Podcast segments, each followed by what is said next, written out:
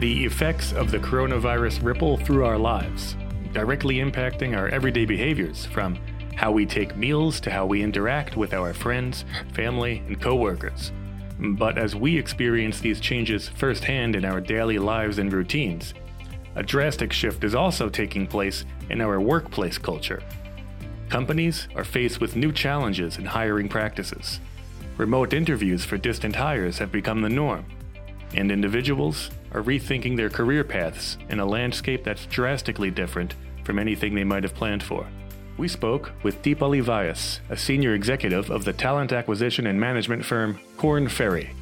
As a global firm, Korn Ferry was as prepared as anyone for the impact that COVID 19 would ultimately have on the U.S. We picked up on it really broadly from our, from our Asia based colleagues when we saw the effects in Europe, particularly Italy uh, we knew that wave was going to come in, in due time here. We almost think of ourselves as, as sort of a leading indicator, right?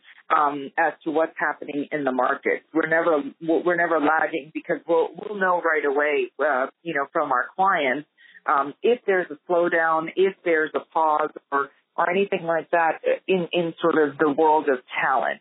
As lockdowns increased globally and governments began recommending people to stay in their homes to curb the spread of the virus, the first major challenge was uncertainty. We had already started to see a lot of our clients hit pause on their hiring efforts just because they weren't sure uh, what was going to happen. But as signs indicated that we would be dealing with this for a long time, industries quickly began to adapt. Freezing and waiting wouldn't be a viable long term solution for anyone, so mobilizing and optimizing a remote workforce became a necessary adaptation in this new normal. Some industries were able to make that transition more easily than others. So I would say a lot of the cutting edge financial services firms, um, particularly hedge funds and such that are already very technically savvy platforms, easily transitioned right? When you when you think about some of the, I, I guess, quants that are used to, you know, being in front of a of a computer and those types of um, models and other sort of uh, basics that that some of these funds were uh, reliant upon was a seamless transition. You know, the, the real effects came from uh, the folks that were in any sort of sales or relationship management type of roles, right? It was different for them to transition. However, got up to speed quickly in terms of, you know, obviously you know, making every meeting virtual. Uh, this affected uh, the way businesses are now going to think about business travel and really the need for so much business travel. And we think that that's, that industry is going to change quite drastically uh, post COVID. To examine how these changes affect us right here at CIBC, we spoke with Amy Boyle, Director of Human Resources for CIBC Private Wealth.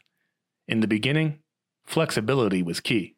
So back in March, we, like many other employers, we very quickly transitioned to where the, the vast majority of our employees in private wealth were working from home. Um, in fact, we started telling people, we don't know what's going to happen. Take your laptops home because there's a chance we may at some point have to sort of quickly say, yep, we're, we're fully transitioning home. So that's what we did. We were, uh, we were ready and we did end up eventually sending the vast majority of our folks to work from home. Some of the things that we did to support that were uh, we have a business continuity group that sprang into action, and there was a daily call for a period of time where we would have business continuity, we would have human resources, we would have um, key stakeholders in the business where we all just kind of quickly came together and did a daily update on who's got connectivity issues, who needs, you know, resources, um, who still needs to come in, et cetera. So we very quickly ramped up into being able to work from home back in, in March. As the pandemic continued and CIBC was adapting day to day operations, an important focus would be determining which few key positions were needed in person. So throughout the last six months, we have still had people that have come into the office regularly most of those people would be on the client service side and they needed to be in the office for uh, things like wires, you know, money wires, cutting checks, transactions that just had to be done in person in the office. Six months in, and many companies, including CIBC, are beginning to determine how to bring back small groups of employees and where to reasonably cap those numbers with the safest practices in mind. And now we're bringing back um, what we'll call our wave one employees. And the goal was by the time we have our wave zero and our wave one folks back in, our goal is that we would be no greater than, let's say, like 15% of, of total employees. There's a whole plan in place to make sure that we are both physically able and sort of um, uh, environmentally able to bring people back safely. So they're also looking at things like um, uh, necessity of using public transportation to get back in the office, et cetera. Of those working or even interviewing from home, what are the long term impacts on employees themselves? Younger generations are entering the workforce with stiff competition. But how does this new environment change the typical idea of a career path? Deepali Vyas discusses how Korn Ferry sees Generation C adapting and taking advantage. I think that they're viewing this pandemic as uh, an opportunity for extreme career mobility. It's it's twofold. The mobility in terms of internal mobility for for you know if they if they love where they work, uh, for them to really promote themselves and say, uh, look, I can work from obviously anywhere. You've witnessed that through through this pandemic, and these are the things that I would like to do for the for the company, right? Um, so I think that they're they have had this enormous opportunity for you know internal mobility because they can be mobile, work from anywhere, and still be seen as effective players. The other part of it is external mobility. Sitting at home, they're more easily available, more easily available for other competitors to recruit them out of their current firms. And so the world kind of opens up for them as well. So you're going to see, you know, a lot of fluctuation, especially, you know, in this sort of Zoomer generation that they can switch jobs easily, onboard easily, work from anywhere. Of course, this creates new challenges for the existing workforce. As younger generations adapt in the formative years of their careers, established teams will need to make similar changes to long-standing practices, or risk being left behind. Jobs of yesterday are not going to be the same jobs as tomorrow. And there's this whole generational gap of, of where they have not been upskilled to where the data fluency and the data literacy needs to be today. Um, so I could foresee a complete upskilling of an entire generation of a workforce because their job looks different today and it will look different, you know, five years from now. I think everybody is going to have to become, you know, extremely data literate. Um, and that's where the talent crunch really is going to, to come in, right? We're going to see a complete shortage of those individuals and, and you know, looking at countries like India and others um, that are really kind of churning out this type of talent because they are so, you know, math and, and, and engineering oriented, they're going to be able to take advantage of that in the market.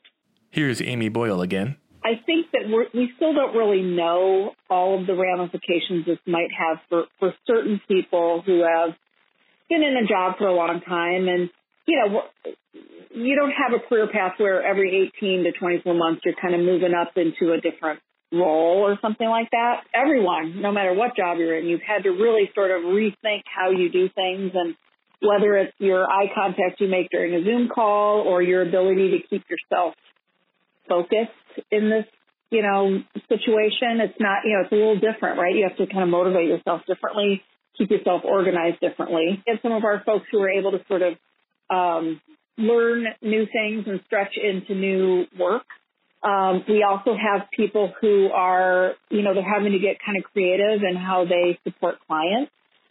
So that's, you know, again, it's not like you're doing a completely different job and getting promoted per se, but you're having to sort of think differently. Something that separates the younger generation from those who have been in the workforce a bit longer are the lingering memories of the 2008 financial crisis, which may affect our outlook on the current pandemic, but the differences between the two may outweigh the similarities. I think the major difference between the financial crisis and the the COVID pandemic is uh, the crisis was really a very fundamental structural problem. Whereas the pandemic has really helped.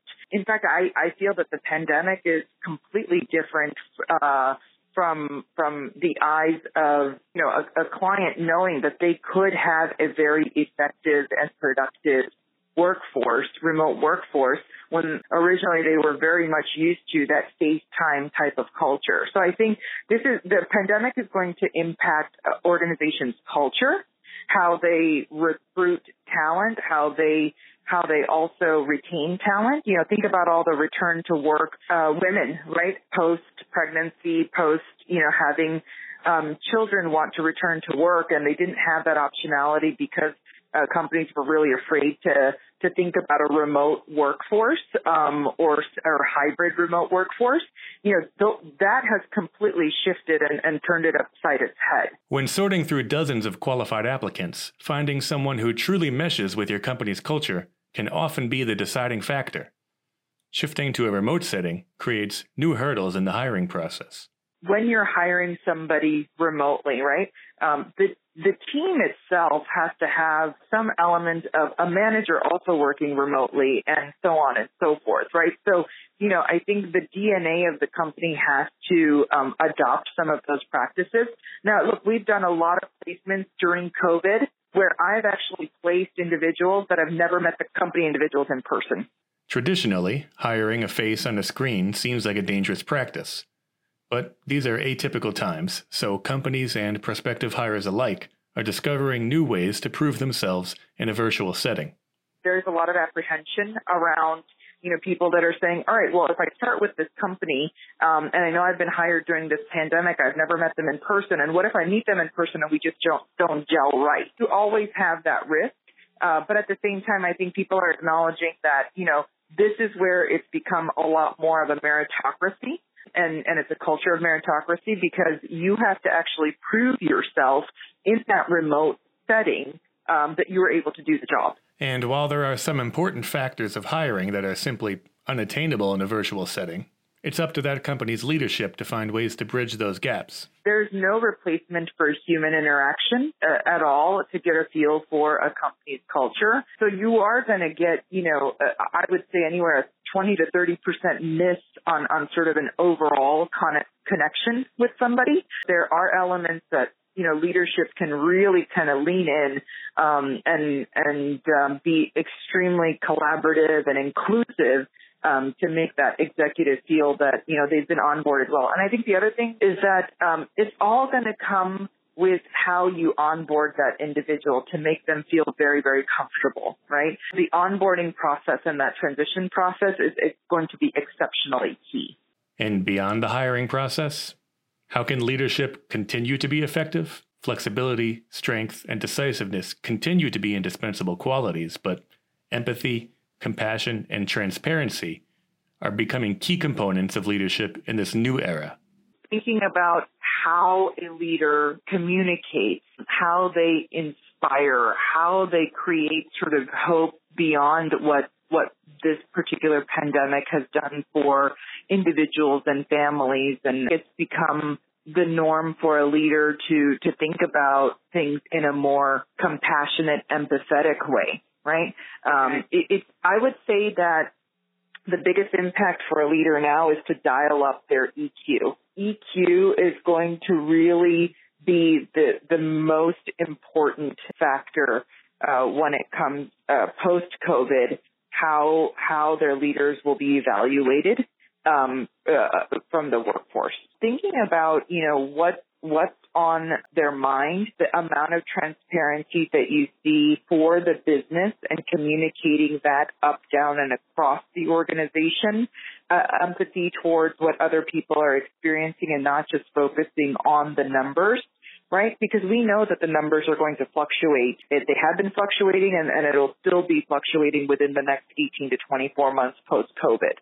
Um, so think, taking a longer term view, um, dialing up again that EQ. Um, and, and I think the evaluation is going to be how well did these individuals communicate with their teams, with how, how well did they empower others? How well did they see sort of a, not being short-sighted, seeing sort of longer term effects? How are we going to reorganize ourselves in that way? So, and, you know, these are the things that are going to give marks on the EQ side. That emotional connection between leadership and their teams has been a cornerstone of CIBC Private Wealth's adaptations as well, as Amy Boyle explains.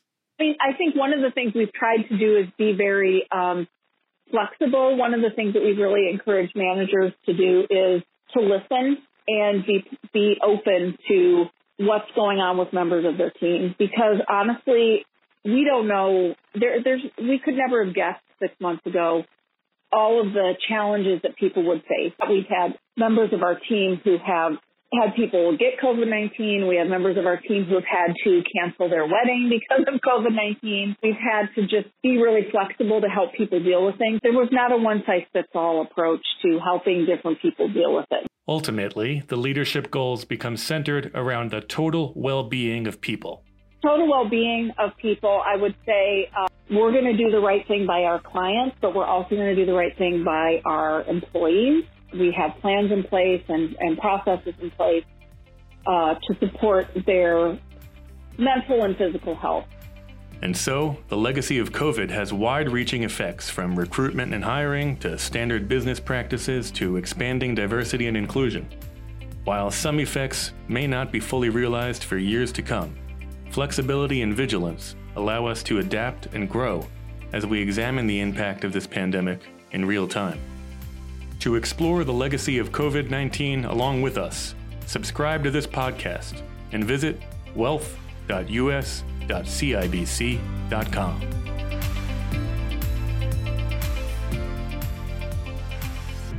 CIBC Private Wealth Management includes CIBC National Trust Company, CIBC Delaware Trust Company, and CIBC Private Wealth Advisors Incorporated, all of which are wholly owned subsidiaries of CIBC Private Wealth Group, LLC and the private wealth division of CIBC Bank USA. All of these entities are wholly owned subsidiaries of Canadian Imperial Bank of Commerce. This podcast is intended for informational purposes only, and the material presented should not be construed as an offer or recommendation to buy or sell any security. Contents expressed are current as of the date of this publication and may change without notice.